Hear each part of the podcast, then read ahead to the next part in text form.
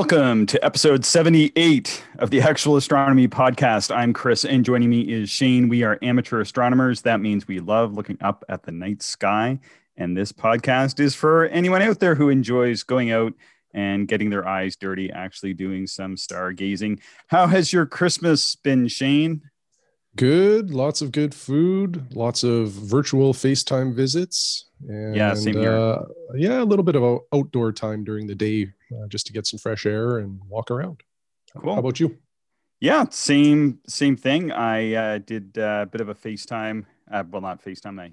I'm a big Zoom fan, so I was using Zoom and Zooming with my family. They had never used it before. It was pretty amazing. Sent them the link, and they just click on the link, and it all opens up on their cell phones, and they're like, "Whoa!" They were pretty amazed. And then my nephew had opened up his telescope. Oh yeah.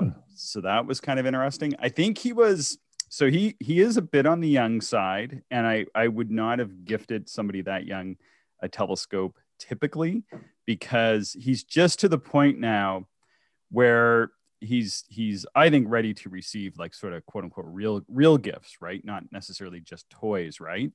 And I think there was some sort of realization that, well, he said, this isn't a toy. And I'm like, no, it's a real telescope. You have to be careful with it. But, you know, it's a pretty solid and well-built, regular telescope like I would use. In fact, I told him I went out and took this out for 3 or 4 nights, and it's a great little telescope. And so he was kind of surprised, I think, because I don't actually given him something that wasn't just a toy. You know what I mean? And that was slowly sinking in that maybe he was growing up just a little bit. He's now an adult. Exactly. So, but I mean, I think he is excited. He definitely is excited because he was around, and even before it arrived, he was having everybody Google, and well, he talks to the Google assistant at my folks' place, and was asking it all kinds of astronomy related questions because of the Great Conjunction. But the one thing I have to go over with him, and you and I talk about this sort of stuff almost as much as astronomy, and this is what he's really into. And I think this is when the astronomy would make a little bit more sense for him, is he's really into weather. Okay. And so the astronomy is just sort of part and parcel of that. But I think when I start going, I'm going to sort of get on Zoom and get on a computer this time and kind of go over and how to use some of the like weather resources and how you use the weather forecasting to predict when you can go and do astronomy. And then I think that will kind of start to sync things up for him in sort of all his science interests. So, but he's extremely interested in the weather, and like he knows, you know, about the, you know, the great red spot and the storm on Jupiter, and he knows how fast the winds are, and he knows the, he was talking about other storms on like Saturn and Venus when I was talking to him, and he's pretty interested in some of that stuff. So just trying to set some expectations there too. So pretty excited for that. Was there any sort of astronomically related gifts under your tree or under any of your relatives' trees? No, nothing that I gave or received. My wife and I, we usually do a pretty minimal gift exchange for Christmas. Yeah. Really nothing to report. Although I guess sort of coinciding with the time is I purchased a new telescope. I haven't acquired it yet. It's en route. And I don't think I've told you about this one, Chris. Oh, no. Actually, this is new news. although you getting a new telescope is not exactly new news for who have tuned in before. Yeah. So this one is another old telescope, an old Tasco from I think the early '60s, and it's the Tasco 10 TE. So I've talked a lot about the 7 TE in the past, and the 7 TE is 60 millimeters of aperture, 1,000 millimeters of focal length. Mm-hmm. The 10 TE has been on my want list for a long time, and that's because it's a 76.2 millimeter aperture with a 1,200 millimeter focal length. Big stuff. Huge. Yeah. So I've always been some intrigued. Photos now online. That's a beautiful telescope. It looks like a telescope. Like I think think of when they think of a telescope. I've looked through one of these. Yeah, yeah, I think it'll be gorgeous. So the one that I found it in somewhere in Quebec, within Canada, and oh, wow. It's probably one of the most complete ones I've seen around, you know, in Canada. It has all of the original paperwork and, like, you know, little magazine or, you know, sort of instruction kit. Mm-hmm. The only issue with it is the finder, the glass in the finder scope, I guess, has a crack in it. And I don't really care too much about that because those old finder scopes really aren't that good to begin with anyway. Like I would never have any intention of using the original finder. Mm-hmm. So that doesn't bother me. But the rest of it looks amazing. So I'm excited to get that here. And that I like, my intention with it is to essentially replace my my little Franken scope, the 60 millimeter, 910 millimeter focal length Tasco. I you know, little bit of a craving for more aperture, and what I'm actually like kind of excited about is comparing this super long focal length telescope to my Takahashi. Both are 76 millimeter instruments, but with a big difference in that focal length. So I'm kind of curious about that. And I think it'll make for just a fun telescope and a little bit of a project for me because, you know, even new telescopes, you've mentioned it a lot, Chris, like, you know, if you buy a telescope, you have to probably be prepared to tweak it a little bit or tweak the mount a little bit to improve the performance. Mm-hmm. The old telescopes are even more so, you know, like you do have to work a little bit with them to adapt them to modern 1.25" accessories. Mm-hmm. And even the tripod itself is usually needs a little bit of work as well. Yeah. Cool. So anyway, that should come this week. I'm excited for that. Wow. That is, that's really exciting. Very cool. We had some great views, and we talked about those in a recent episode of the conjunction there. And then, yeah, your sound's better now, I think. Okay, I sent Shane a text saying, it sounds like something's happened to your sound a little bit. So just trying to make sure. Since we don't do editing, that's how we do this podcast. People should That's right. That. No edits. No edits. Why? I mean, it's funny, you know, sort of this is a bit of an aside, but I listen to a lot of podcasts on how to do podcasts. I just enjoy listening to podcasts anyway. And it's, you know, pick up the odd tip and trick. But the one piece of advice that we don't really abide by at all is we do not edit these almost. There's almost no editing on these whatsoever. So you get basically a live podcast in your ear when you're listening to this. But I was listening to one and I was like, oh, this is a really good podcast. And it's like, maybe we should be doing more editing. But I looked up and I was like, no, I think that it's best if we just keep going the way that we're going. I wouldn't mind getting like a processor or something to keep the sound more steady. It would be nice to see our levels, I think is what I'm saying. Yeah. But, yeah. Then we, you know, if you saw like your levels dropping, then you'd be like, oh, I gotta make an adjustment here or something. But anyway, we had some great views the Friday before last as the conjunction was rolling up. But were you able to get any views on the 21st? No, I had like a real fleeting naked eye view through the clouds. But we had really unfortunate weather. You know, on Monday, a large, you know, system came in, dumped a lot of snow on us, but you know, for all intents and purposes, really washed out the conjunction for, I'd say, probably central to southern Saskatchewan. I think if you were quite a ways up north, you may have seen it, but then I guess, you know, the further north you are, the less time you actually have to see it. So, yeah, there was that break, and I think if I'd been a little, I just assumed I wasn't going to see it at all, and I just happened to get up right at the right moment and look out, and I could see it, and I just ran outside. But it was sort of a funny thing that usually I have a pair of binoculars sitting on the bookshelf to grab, and the binoculars are gone. I'm like, what is going on? Where are my binoculars?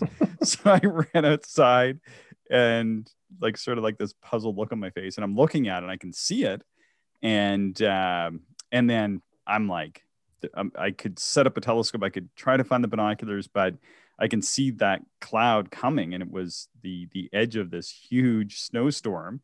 And so I just sort of stood there and looked at it for about 2, maybe 3 minutes before it got swallowed up by the cloud. And then I put the telescope up in the hopes there was another little clear break coming, but it didn't even close line up with the planets there. And that cloud was, I thought maybe I'd get through the cloud, but the cloud was just ridiculously thick, even at the edge of the snowstorm. So I did set up the telescope, and I stood there for the full hour in which I could have possibly seen it, but it never did reappear. But I was able to split them. Like you said, the conditions weren't ideal. Were you able to split them?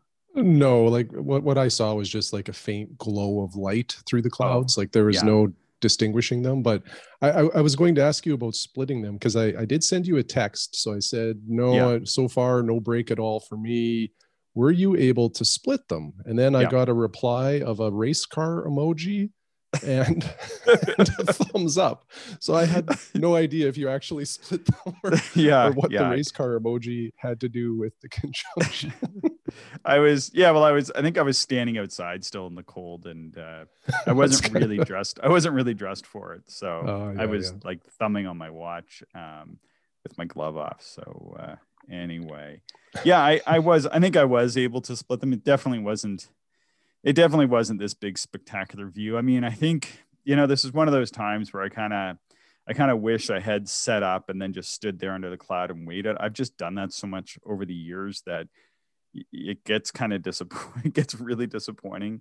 But I did see it, and it was neat. And then on the 23rd, actually, which was just a couple days later, I got a really good view of it through the upstairs window using my 7x50 binoculars. And at that time, so I dig out my 7x50s, usually I use 7x35s. At that time, my wife came up and I said, here, and she said, oh, you're using these different binoculars. Yeah, I said, I was really worried that I had put them down outside, because I was trying to remember the last time I was using the 7x35s. And I thought I used them more recently, but I was using them one night or one morning just before we had the last big snowfall, and I had put them down outside on the ground, which I never do.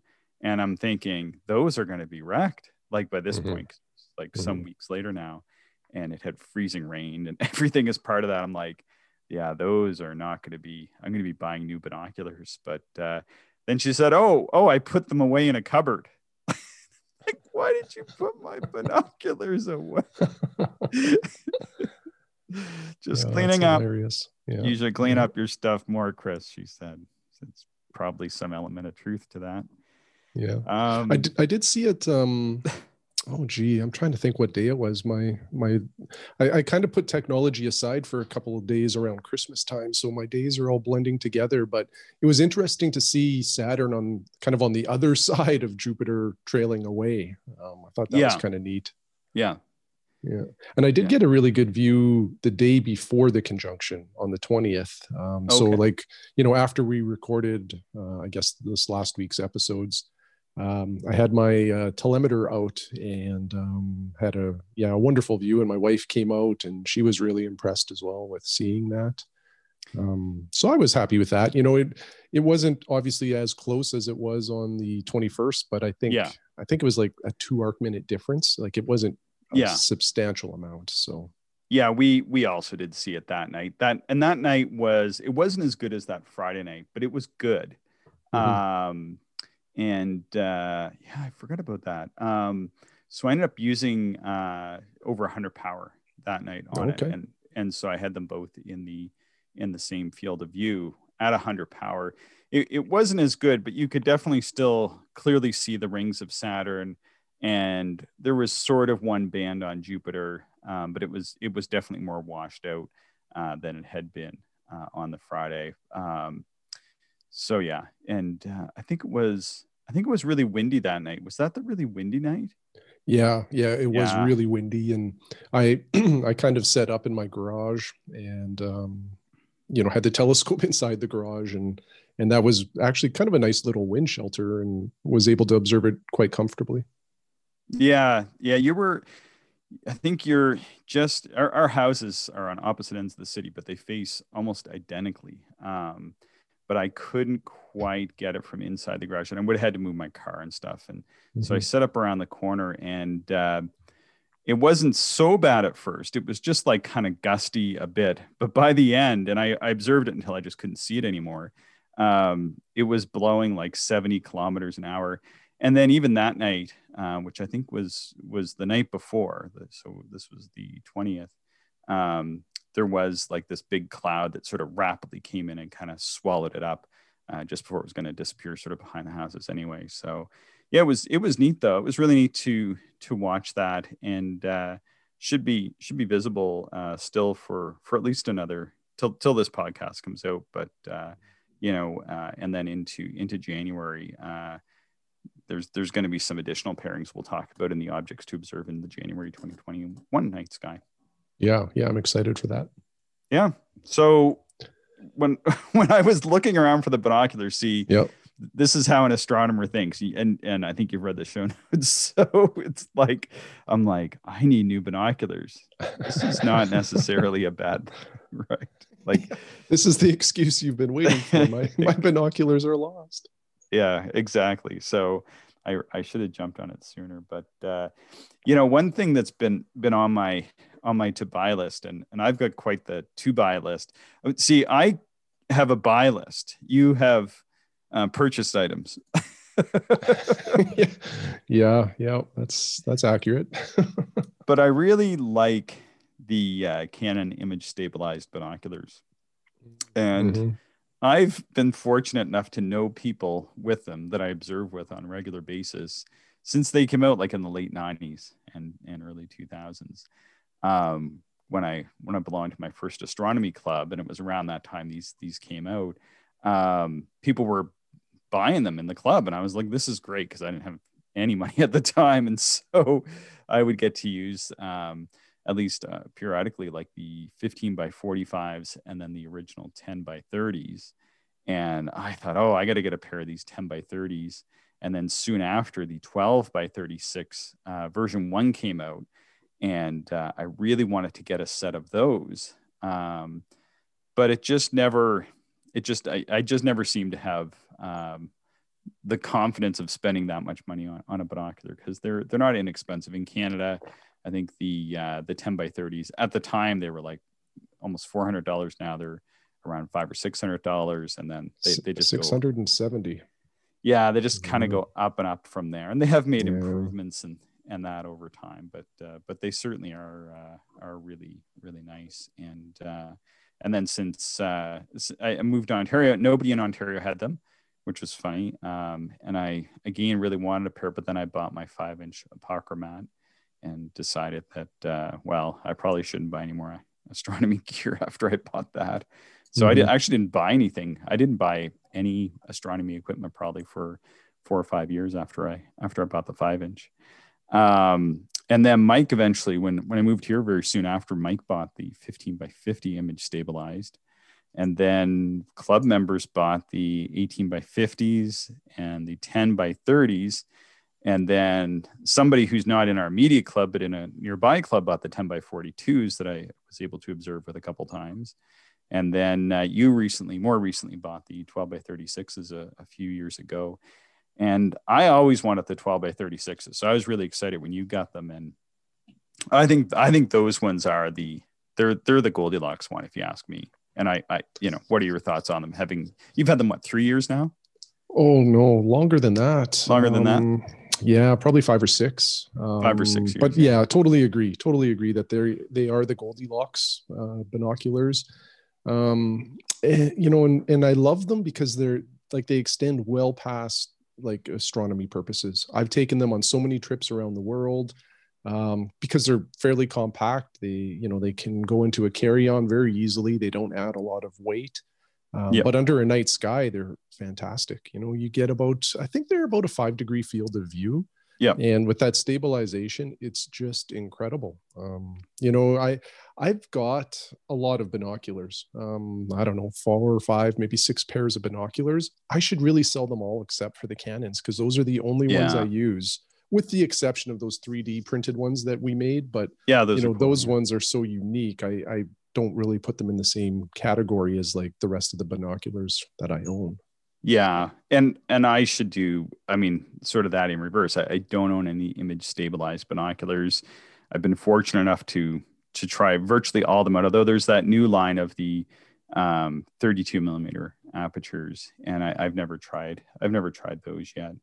But I hear that they're not necessarily the best ones for astronomy, like the ones I already mentioned. So yeah, I was kind of thinking, what's that? Sorry, the 12 by 32 stabilized ones? Well, there's 10 by 32, 12 by 32, and 14 by 32. And the consensus seems to be that the eye relief on them, although it's stated to be 14.5 or 15, which is the same as the ones you have, the way that they work is that you only get to see about 2/3 of the field with glasses on. And as an eyeglass on, where as you are, then that's a showstopper for me, unfortunately. And they're more expensive. So I don't need much more convincing than that. They're $1,569 for the 12 by 32s. That's a lot of money. I don't know if I would pay that for them. Yeah, and new. I think the 12 by 36 now is they released another version since yours, which by all accounts is virtually identical. Yeah. And I think it's around 900. So these aren't inexpensive, but you know, like you were saying, like I have several sets of quite rare and pristine binoculars, and I should really just sell them. Like I have a pair of those. They're called a Ward, which was like almost like a JCPenney type outlet mall type thing, I think, of some sort. Anyway, we never had them in Canada, and I only know JCPenney from when I've spend time in the States. But they used to carry like their own line of binoculars that they would commission out and have built in Japan back in the 60s or 70s. And they have a really wide field of view, but, and I got them and I have a good set. They might need alignment or something, but I haven't bothered sending them off to get it because they don't work with my eyeglasses at all. Like they just don't work. It's like the exit pupil like falls short of my eye even. So you get like weird blackouts and you only see like 7 degrees of the field. And I get, quite a bit larger with just the 7 by 35s I already own. And then I have a pair of the, what are they called? Tento? Is that the name of the brand? Mm-hmm, the Tento, Russian made. The Russian made 20 by 60s. And I don't think they were ever used. I bought them from, there was like a church auction down in the States somewhere, and they were looking for getting like $50 from them. Anyway, I bought them and they were like new in box, like from like the 70s or early 80s or something. And so I bought those, and again, they're amazing. They're an incredible binocular, but I can't really use them with my glasses on. Mm-hmm. And then the other set that I have that I would consider selling, and I have other sets that I just wouldn't consider selling, but I probably should sell these, is the, I have the Nikon Astrolux, which is a rare binocular because it's actually a binocular that is purely designed just for doing astronomy. And that's why it would be so difficult to let go. And I did, get a whole system set up for using them. And they're a 10 by 70.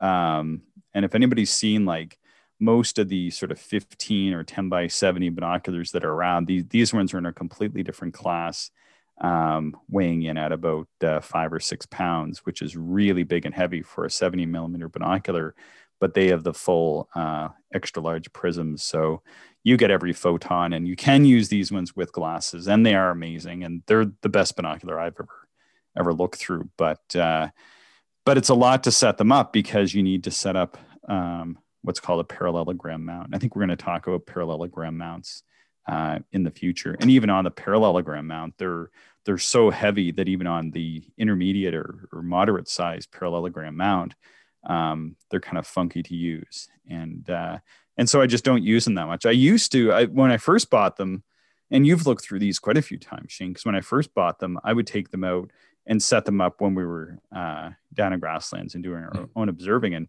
they would just sort of be out there as sort of ancillary equipment in the field. And every once in a while, I just walk over and take a look through them. And it was amazing. And so many people have looked through those and just been astounded by what the best, basically the best binocular for astronomy can do. And I don't think there's too much argument against that. But at the same time, having to mount it on the parallelogram mount is so painful. And then like when I first bought them, of course, my exit pupil left my eye open and to take in all the light. Now, as I've unfortunately gotten a few years older, I'm probably not getting the full 70 millimeter. I'm probably getting like 65 millimeters of it or something like that. But at the same time, like, well, you know, if I had a pair of image stabilized binoculars, I think I could see more. And I compared them to Mike's 15x50s, and I got to say, I think the 15x50s outperformed them. So even though I don't think the image is as sort of flat and pristine, and even though I think that they sort of offered like the pinnacle of sort of the best sort of traditional binocular, like the image stabilized binoculars, I can see fainter stars and you don't need a tripod and all this fancy stuff to use them. So yeah, it would probably make sense. And they're worth a lot of money.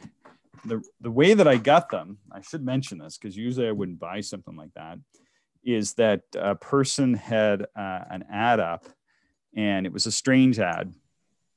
This was back about 10 years ago.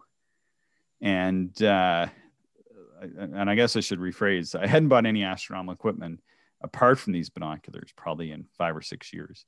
And anyway, this person put this ad up, but they were looking for somebody that would use them. That was sort of part of the deal. And they kind of did some digging around. They're like, oh yeah, you will use them. I didn't want to sell them to somebody who would just sell them or whatever. So the person gave me this great deal on them, and they came in a Pelican case and everything. They came in a case. Basically, the person charged me for the case and shipping. That's how I got them, which wasn't inexpensive, but it ended up being about maybe a third of the cost of the actual binocular. And I got a Pelican case, and they were, you know, pristine and to my door. So that was pretty exciting. So anyway, since I'm not using them, I have this sort of measure of guilt that that I have these binoculars that this person sold me in order that they would be used, and then I haven't been using them. And I feel like maybe I should just sell them because these are binocular they're meant to be used. So I don't know. Maybe a listener could make me an offer and we're going to deal with them. Right? Yeah. Yeah. Those kind of like your Pentax XO eyepiece, like, you know, incredible gear that really should be used and, you know, collecting some photons because it's, you know, it's great glass. Yeah, it is. And I use the XO. So, you know, I don't have the same measure of guilt. The only one that I have that I don't use as much as I feel like I should, and I didn't pay that much for it, is the 3.8 XP. But anyway, and I've always wanted the image stabilizers, but I've thought about it a few times. I probably should just, like you said, just clear the stable of, and I actually have a pair of 22x100s, but I'm not selling them because I would feel 22x100. I have, yeah.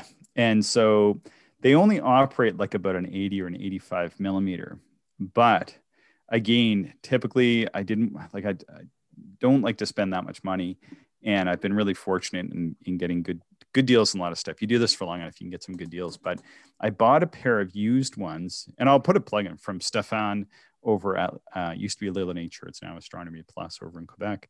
And he had a pair of used ones, and I don't know, I guess he just didn't really like carefully inspect them or something happened. And anyway, maybe he got them and they were sitting on the shelf for a while after he inspected them, but they end up having like a lot of mold or something inside.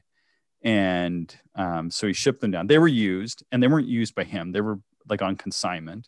And so he sent them down for, and they were really cheap, like $100. and they came and they looked good, and I put them up, and yeah, it was really nasty in there, like just about mushrooms growing, right? And I'm like, whoa, this is not good. So I called Stefan, said, look, like I know they're used and they're not yours and whatever. And he, you know, was like, oh, this, yeah, that's not good. And so he said, well, just ship them back and we'll see what we can do. And like, I didn't hear anything back. And I'm like, well, like I'll give them like a month and then, I don't know, ask for $100 back or whatever. Like no big deal. And if I don't get it back, I'm like, whatever, you know, it's $100 or whatever it was. I think it was $100 in shipping or 120 in shipping. So then I get a notice at my door for a package, and like, oh, I guess maybe they sent them back. So I'm like, all right, you know, go over and yeah, it looks like this is the 22x100s back to my door, and they must've fixed them or just sent them back because they didn't want to do anything. So I open it up and they're brand new pair from Antares. Oh, sorry, Glenn Spears over at Antares Instruments. And so Glenn sent me a brand new pair, and I'm like, what the heck? So I wrote stuff because I'm like, oh man, I didn't want to spend like whatever it was to buy a new pair, right? I didn't want the money for this. So I'm like, so like I got the binoculars. He's like, oh great, how are they? I'm like, they're great. They're a brand new binocular. Yeah, yeah, that's good. And I'm like, yeah, but like I don't have the money to buy them. He's like, no, that's fine. And I'm like, what? So yeah, he and Glenn decided they just send me a brand new pair. And so I end up, so I kind of feel like I can't sell those because I just feel like I got to keep them. And they're really good because they're like these hand-picked by Glenn Spears, who's a Canadian optician, pair of binoculars. And you know, I've gone and like, you know, kind of had a coffee with Glenn and had a chat a few times, and he's a great guy, you know, and I'm just not surprised now. But I'd never met the guy before. So what I ended up doing is we had, I used to do the prizes for a star party, and I was like, you know, send me something and I'll plug Antares and I'll plug Astronomy Plus now. And anyway, so it's sort of a long story, but yeah, interesting.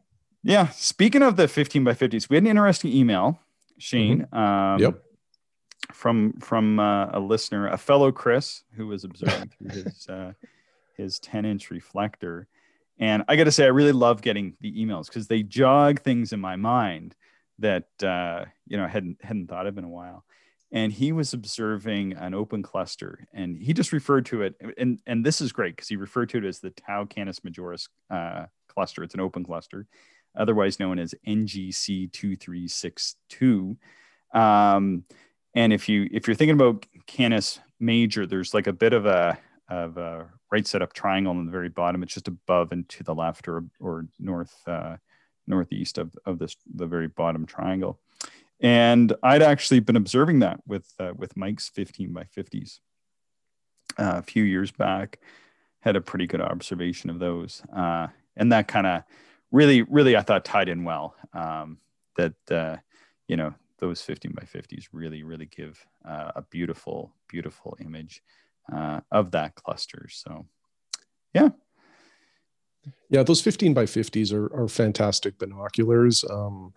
Having looked through Mike's many times, you know, sometimes, like, even though I have the 12x36 stabilized ones, sometimes I want those 15x50s just for a little more aperture. They're wonderful. I really enjoy using them.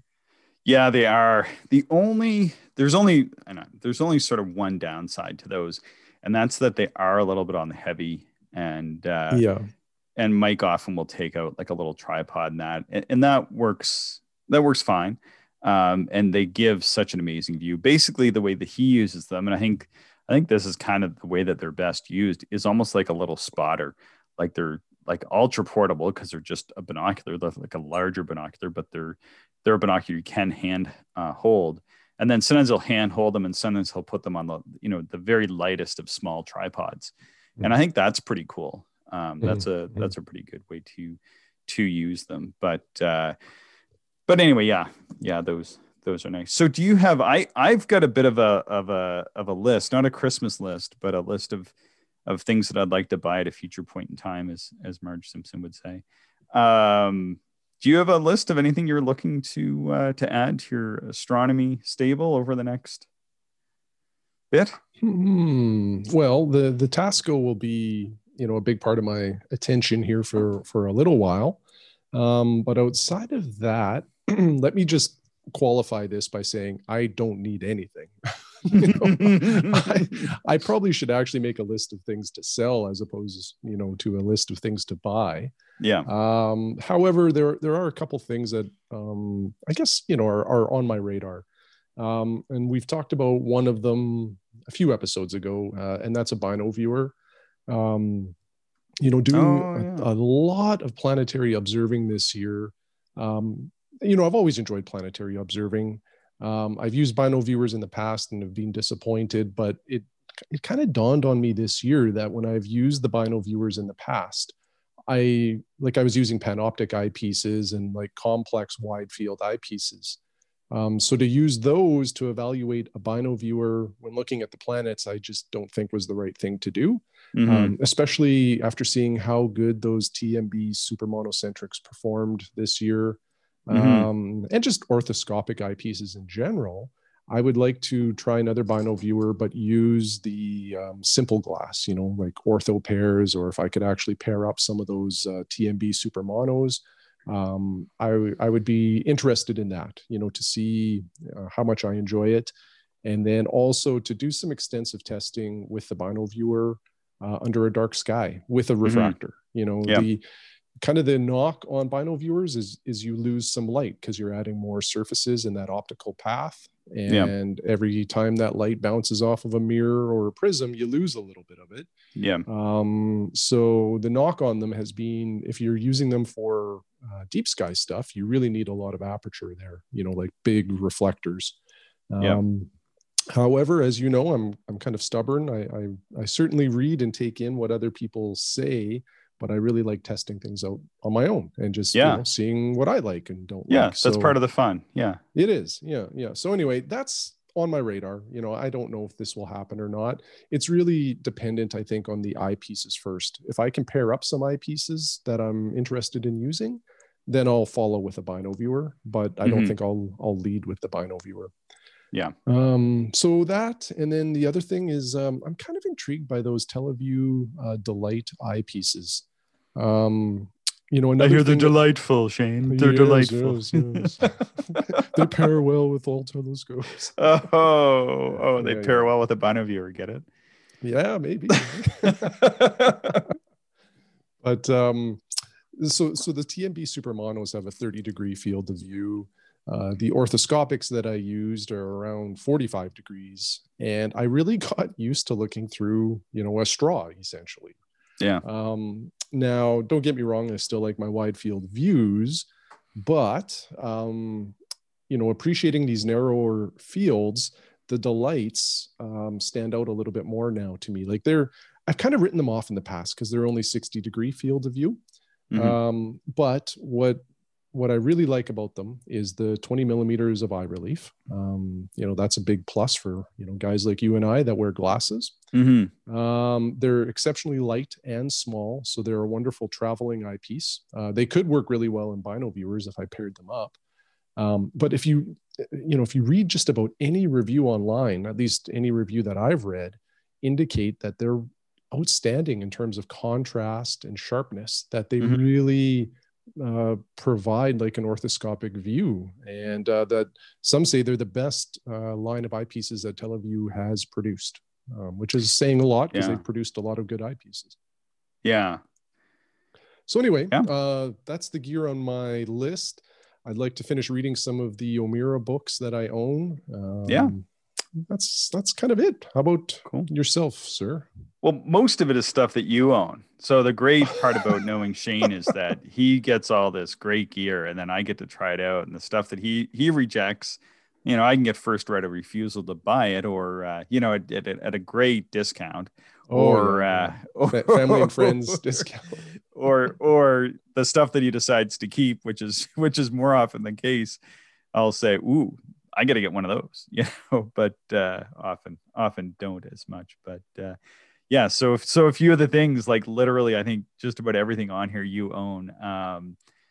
I do really want to get one of these Borg finders like that you've cobbled together, like the 50 millimeter. Have some different thoughts on that. I would like to get that. That's probably not at the top of my list. Maybe I should say what's on the top of my list, and I gotta get this, is a proper observing chair. Like Berlebach. Yes. Yeah, I think that definitely is at the very top of my list.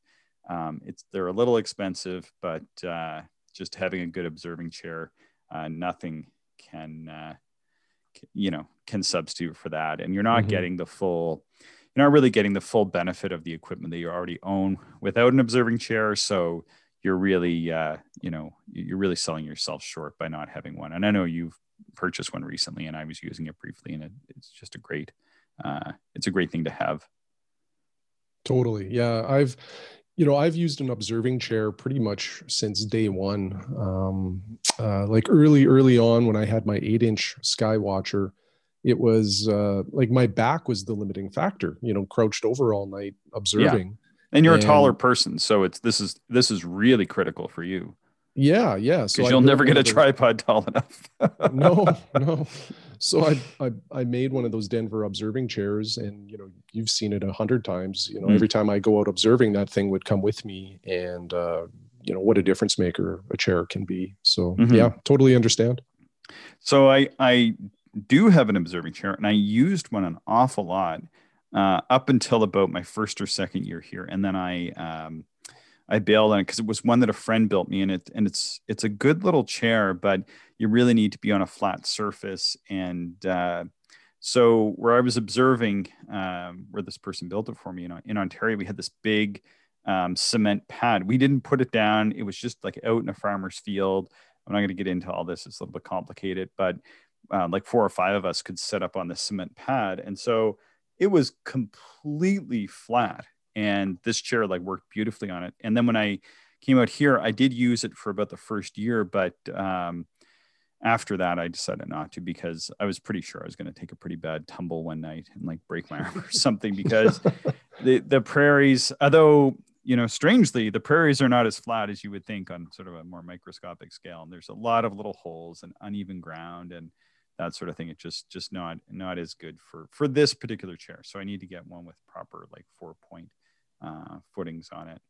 And even when we go up and observe, like in that little conservation area, like you drive in and it looks like it's going to be this perfectly flat area, which typically, like if you were driving into a little conservation area somewhere, it would be totally flat for the most part. But there it's just like, oh, it's really undulating. Like, you go 1 meter and you're going to be offset by 8 or 9 inches. So it's just not that flat. So you need a proper observing chair. And you found that too. Like you eventually upgraded from the one that you had built. And I think it's time for that. Some of the other stuff though, like I said, the Borg 50, I really still have the variable polarizing filter. I got to get one of those. You recently bought this, which is the 1/4-inch tack prism. I've wanted one of those for a long time. I want to get some new 2-inch nebula filters. I have all the nebula filters. It's just, they were some of the first things that I bought. And some of them are getting to be a couple decades old now. And I know they've been out in bad weather. Some of them, and the nebula filters have traveled with me all over the world. Even just, I use them on my binoculars sometimes, and they've been in really, really rough conditions. On the ocean, I've taken them on the ocean, and anyway, they've worn a bit. And they also don't fit my filter slide in the 2-inch diagonal that I got last year, or this past year. And then I wouldn't mind getting one of I think it's called a Bader BBHS, the silver diagonal. That's sort of a real wish list. Do you own that? I do. Yep. Yeah. Again, I think most of this stuff you actually already have tried and tested and approved. So yeah, I'll rent it out to you, on a cash recovery basis here. Yeah. The other is I would like to get a Berlebach portable tripod for the TAC 100, because I don't really have a portable tripod for it. I do if I use my Takahashi Altaz mount. But I'll say, and I meant to put this in the notes, but That's SkyWatcher AZ GTI. Man, I love that mount. The more I use it, the more I like it. I think that is the perfect little mount. Again, I was out one of those nights, the night it was really, really windy. And, you know, it was gusting up to 70 kilometers an hour. Maybe that's like 50 miles an hour or something. And I had my little 60 millimeter sitting on that. And yeah, when it gusted at the height of the gusts, it would wobble it a bit, but not as much as you would expect. You could still observe, and then it would settle down really fast and continue to track. And I basically set it on the planets that night, and it tracked, which I was surprised because it was so windy. It was crazy. Mm-hmm.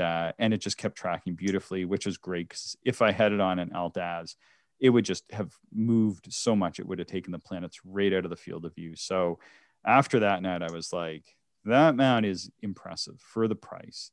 And even regardless of the price, it's an impressive little mount. So I think I want to get a Berlebach tripod to put that on as well. And then some of the other things, I wouldn't mind getting a battery for that, like a proper external battery. I'd like to get the 12 by 36 image stabilized binocular. I mean, the list goes on. A couple of things I've had on the list for a long time are like a 32 millimeter Massey, I'm an 85 degree, or a 31 millimeter Nagler, or 17 millimeter Explore Scientific 92 degree. I always wanted one of those. Still don't have a 5 millimeter eyepiece. Should get an eyepiece case. I mean, the list goes on. It's always endless. Yeah. Gee, if only money was growing on trees. Yeah, exactly. The Kowa 6.5 by 32s. I really want a pair of those. Yeah. That 2.5 millimeter Pentax is still on the auction site for $600 Canadian. It's too steep for me. So yeah. Geez. Anyway, we'll see. We'll see what I get over the coming year. I think probably 100% I'll get the chair, and then maybe one or two other things over the next year. So we'll see how it goes. Yeah, right on. So that's kind of all I have written up in these notes. Do you have anything else to add? Yeah, I would like to add just one quick shout out. So we released the Double Star Observing Guide last week, and through Twitter had some exchanges with a person from BLT Astro. B is in Bob, L, T is in Tom. And I wasn't aware of this app, but they've designed or released a Double Star app. I think it's on iPhone for sure, and I think it's on Android as well. I should check their site. It's a great little app. If you're you sent that to me. Yeah, it's awesome. Yeah. It's 99 cents. And they said that, you know, they're not trying to make money off of it. They just want to cover their app store fees. Yeah. So they had to put that small amount on there. But I tell you, this thing is worth way more than 99 cents. Like, you put in your equipment, where you observe from, and then this app will basically build you a list of double stars to observe. So I thought it was awesome. And what I love about it is it's like a very niche part of the hobby. Yeah. You know, if you go onto any of these app stores, there's a ton of astronomy apps, but try to find something for double stars, and you know, you really can't unless it's kind of bundled into something else. So yeah. And there's going to be a lot of heavy stuff around it that, Yeah. So anyway, I just wanted to mention that. That's cool. It was, good. It was awesome that, you know, the connection happened, and I'm glad. Yeah. I'm a better observer now that I have this app. It'll help me plan a little bit better. Yeah. And let the royalties checks roll in for Shane. Yeah, right. I'm sure. Yeah. No affiliation, and we're certainly not making money off of that. Yeah, no, we don't have paid sponsors or anything. No, I can totally understand. We our end game in all this is a cost recovery basis for ourselves too.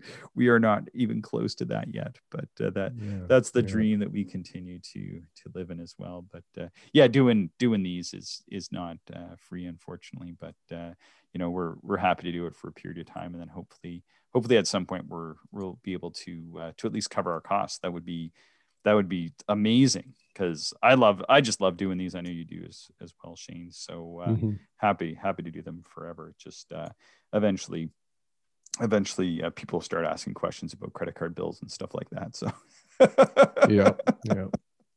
All right, we do have something to give away still. We have one more week left. I think it'll probably just be, I guess, maybe 5 days left once this podcast hits the internet-osphere. Yeah, we're giving away, well, Chris is graciously giving away one of his copies of the 2021 RASC Observers Handbook. If you'd like to be entered into the draw, and it's a complete random draw, you can email us at actualastronomy@gmail.com. Yep. And all we're asking for is to email us just a log from one of your observations, or something you would like to look at, and no requirements on anything. We just like to read that stuff, and the only sort of shameless use of that information is that I think we'll spend an episode in the near future just talking about these observations and sharing them with everybody, and maybe sharing some of our observations that Chris and I have had of those objects. So it should be fun.